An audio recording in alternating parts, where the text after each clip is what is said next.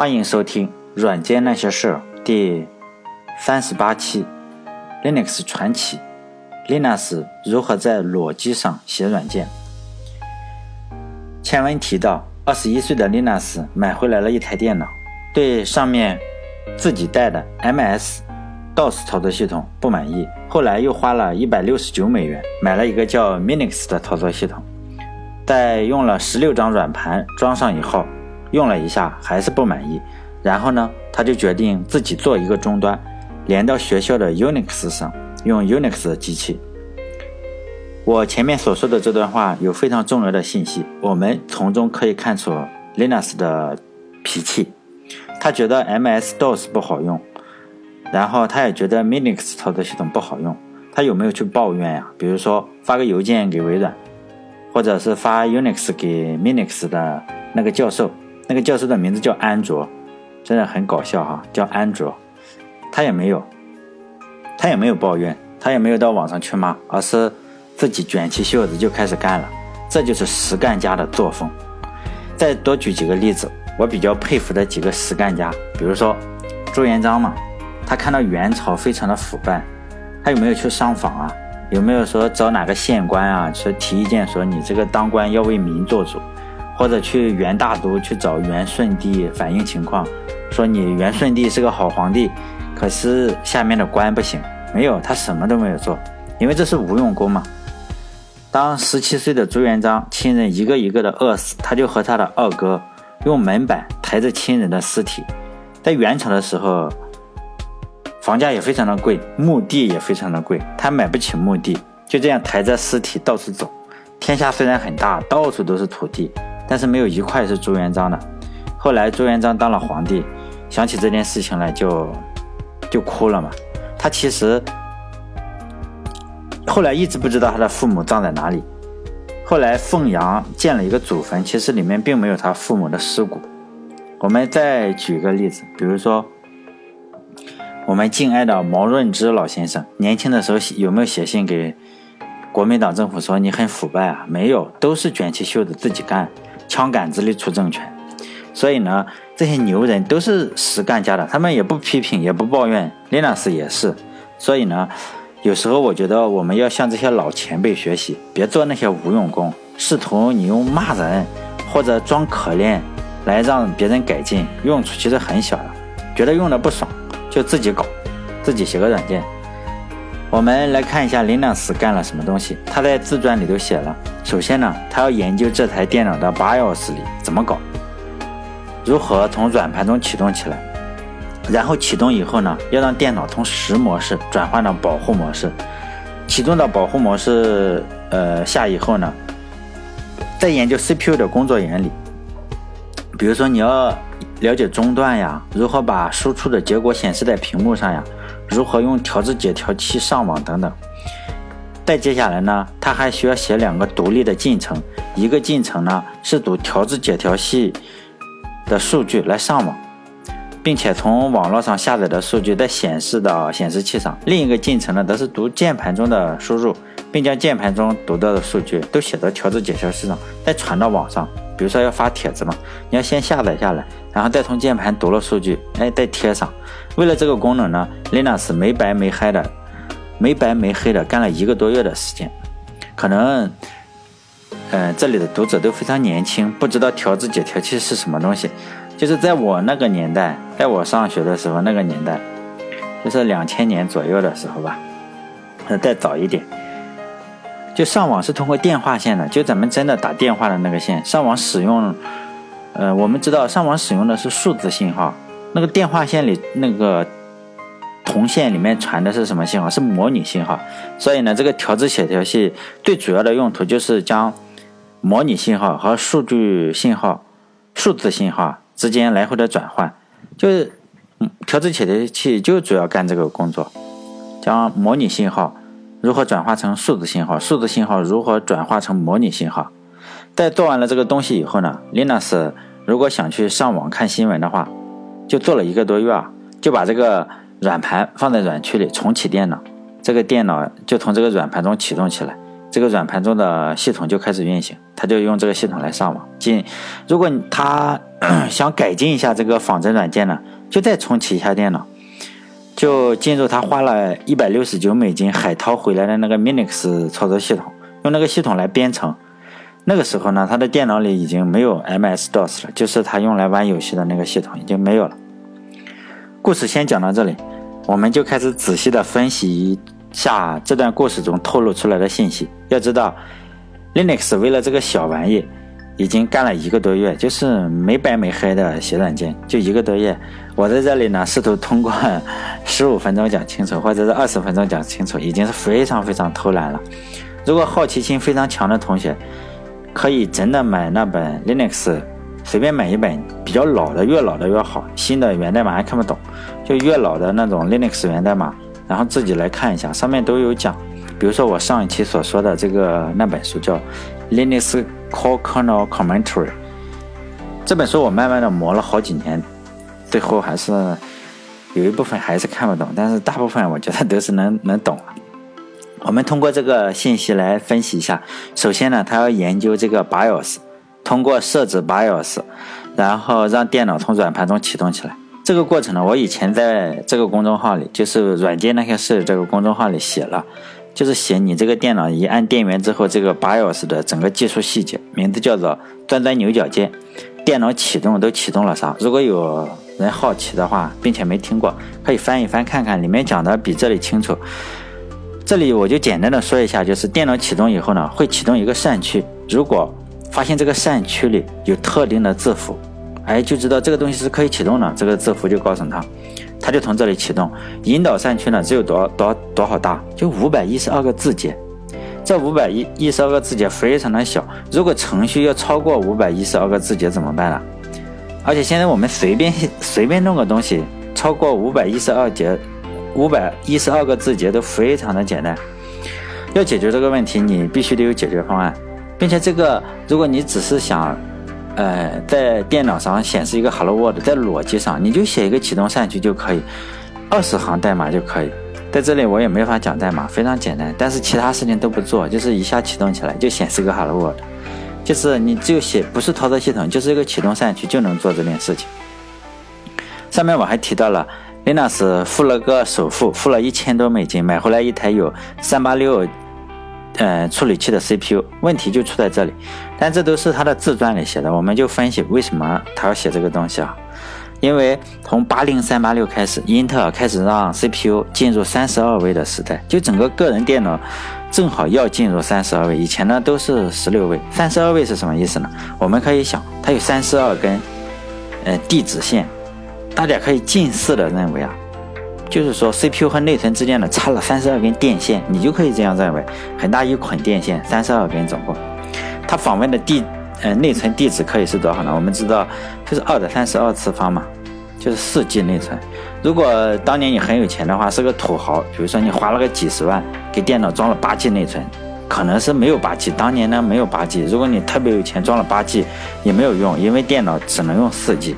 你装上的八 G 至少有四 G 是浪费了，因为其他的，呃，超过这个四 G 的就没法用。当然，Linux 呃 Linux 呢，没有买那么多，他就买了个四兆。如果大家对 CPU 感兴趣的话，再可以看看我微信公众号里以前我也讲过指令集执政，就是讲英特尔这段历史。因为我们不停的在讲技术的话，这些技术并不是凭空产生的，都是碰到了问题才想解决方法。电脑行业也是这样，并不是哪个牛人在哪个地方说画了一个圈就搞定了，那都是骗人的。除非那个人是孙悟空，画个圈可以挡住妖魔鬼怪。因为英特尔刚开始的时候，CPU 是八零八六，是十六位的 CPU，十六位的 CPU 是有十六位寄存器，十六个数据总线，然后下面这个数字就开始变了。它的地址总线并不是十六根，而是二十个。这个大学里考试，如果大家是大学生的话。你可以知道，大学里考试经常有的题就这样坑你一下。大家认为前面都是十六，后面也应该是十六，其实不是。英特尔八零八六这个十六位的呃 CPU 呢，它地址总线是二十个。在学校里考试的时候，还经常有一个知识点，就是怎么算物理地址。其实很简单，嗯，稍微看一下书也就明白了。我这里讲也确实没什么意思。再说了，你不用看公式的话。也有点讲不明白。那个公式也非常简单，三年级就可以知道什么意思。大家只需要知道一点：十六位的时候呢，要做内存寻址还是可以的。但是，一旦进入三十二位的时代，从寻址的方面来说，光有十六位寄存器就不够了。因为 Linux 呢，当时正处于个人电脑从十六位转向三十二位这个历史时刻，所以说呢，Linux 的运气非常的好。一方面呢，它是十六位转三十二位刚刚开始；另一个方面呢，这两年 Unix 正在打官司，因为版权的官司嘛，打了三年，就为了三个文件打官司，打了三年。这三年呢，Unix 根本没更新，就让。Linux 抓住了这个机会，如果稍早一点，或者稍晚一点，或者 Unix 没有打官司，三十二位的 Unix 就马上就退出。而 Linux 本身就喜欢用 Unix，所以他也不会再去模仿 Unix 再写一个新的操作系统。当然了，历史也不能假设，我这里只是一家之言嘛。接下来就开始引入实模式和保护模式的区别。首先，我得声明一下啊，实模式转到保护模式下的好处非常非常多，课本上都讲了很多条，不只是内存寻址。但这里啊，我这个也不是教科书，只讲一点，讲多了也没意思。就电脑刚刚开机的时候呢，是实模式呀，就我们这样一开机，那个电脑就开始进入实模式。我前面也铺垫了一下，实模式是有问题的，你就是没没有办法使用更多的内存。这个时候呢，你因为内存多了嘛，你必须要做某些机制做出改变。你插了那么多内存，如果用不到，是不是很崩溃？这个时候呢，就想了一个解决方法，就是说，在某个时刻，电脑启动的某个时刻，就执行一个叫 jump 操作。一旦这个 jump 执行呢，就相当于是整个国家发生了政变，电脑这个操作一下子就换了新的统治者。这里面当然讲优点非常多，我们可以这样类比一下，比如说新中国成立以后，刚开始就是在实模式下运作，包括要进入共产主义啊或者什么，但是伴随着一大堆 报纸上说的举世瞩目的成就，比如说大炼钢铁呀、什么文革什么的，慢慢的人民就有了更多的需求，就满足不了了嘛，怎么办呀？就改革开放，也就是说呢，在某个时刻，新中国就在改革开放的那一刹那。实现了这个占卜操作，以前的规则就不算数了。现在是在邓小平的领导下继续取得举世瞩目的成绩。以前的成绩当然也是举世瞩目，现在的成绩也举世瞩目。但是呢，以前是实模式，现在是保护模式。希望大家对这个实模式和保护模式有一个感性的认识。其实我很想讲技术细节，想想还是算了，忍不住，忍住也就不讲了。因为讲起来还是有点麻烦，你如果不看书不画图的话是讲不清楚。上次我们也分析了，Linux 买的电脑是什么配置？相当于它当时的内存是非常多的，当时非常多，高达四兆。如果 Linux 没有追求的话，很多人没有追求的，你它其实只可以用实模式就可以。其实大家可以算算看，实模式下你只能使用一兆内存，它本来就花了那么多钱，而且本来还很穷，还贷款买的电脑。买了个四兆的，你在实模式下最多只能使用一兆内存，就相当于浪费了三兆。所以呢，你为了能用上所有的内存，所以他花了一个月时间来调试各种代码。再说一句的话，就是实模式下这个一兆非常小。比如说昨天我就在网上下载了几张，就是王宝强他老婆的照片，就好几兆了，就远超过一兆了。也不知道大家有没有人。呃，有那个捉奸时候的视频啊，我搜了半天没搜到。我特别想批判一下这个婚内出轨的女人，可是现在我只有批判的心，主要是没有批判的视频，没有资源嘛。如果各位朋友听到的话，有视频的话，非常非常感谢大家分享给我。先祝好人一生平安。继续再来讲我们的故事。就是三十二位保护模式下呢，你可以使用二的三十二次方，就是可以使用四 G 内存。当然，现在我们这今天的话，电脑就非常容易超过四 G 内存。像我一台电脑，我工作的电脑远超过四 G，我用了三十二 G 内存。如果现在有很多人电脑就是配置一个十六 G 的内存，然后他让人家给他装了一个三十二位的 Windows XP，这个时候呢？你最好是不要告诉他，他至少浪费了十二 G 内存，因为这种人都一般都比较有钱。如果你再告诉他内存寻址什么这种话的话，只能不是显得他特别笨，而是显得我们特别穷。所以这个时候呢，我们还是保持沉默就好。另外再说一下“保护”这两个字，为什么叫保护模式呢？这个“保护”这两个字从什么地方来？就保护模式就是说，你这个内存，一旦你超过了某个范围，你就不能访问了，这就是保护的意思。你的软件并不能说，我想写一个软件，想访问哪里就访问哪里，那是病毒，不是正经软件。所以呢，才有保护模式这一说。就有些内存地址你是不能访问的。但这里面还有不少很有趣的技术细节，比如说 GDT 啊、LDT 啊，就是描述符表等等，这种也很重要。但我这个公众号也不能讲这个，本来听众又少，你再讲这个就崩溃了。当然，还是看书比较爽，我这里也就不一一说了。再讲他自传里最后一个细节吧。林纳斯在自传里说，他当时就写了两个进程。一个呢是往屏幕上写 A A A 就一串 A，另一个呢往屏幕上不停的在写 B B B B B，就非常兴奋。为什么很兴奋呢？你可能会想，哎，进程不就是一块或大或小的代码块，应该也不难。你到了某个时间，你让他去执行就行了嘛。其实呢，这句话就是差一点就对了。我说的差一点是什么意思呢？比如说，我可以说我当年差一点就考上北京大学了，因为当年北京大学录取分数是七百一十五分，我差了一点。就是差考了，我考了七十一点五分，也是差一点嘛。其实非常难，进程难就难在这个进程的调度上。如果呃，Linux 当时想写这个任务，因为是两个任务嘛，但他的电脑上只有一个 CPU，最简单的方法是什么？当然是两个 CPU，一个任务运行在一个 CPU 上，这样一点都不冲突。但实际上不行，因为。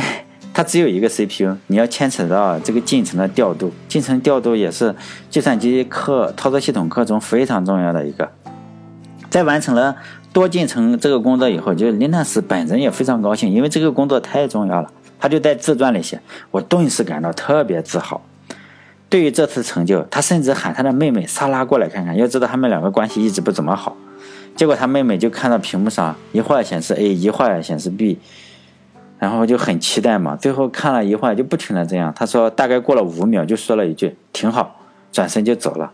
随后呢，林纳斯在自传里还是继续的很自豪的写，有些东西呢表面上你看起来是没有什么东西，但是呢背后却包含了大量复杂的工作，就好像你刚刚把一段铺好的公路指给别人看，指望这样能让别人明白你耗费了多少人力物力，那根本不可能。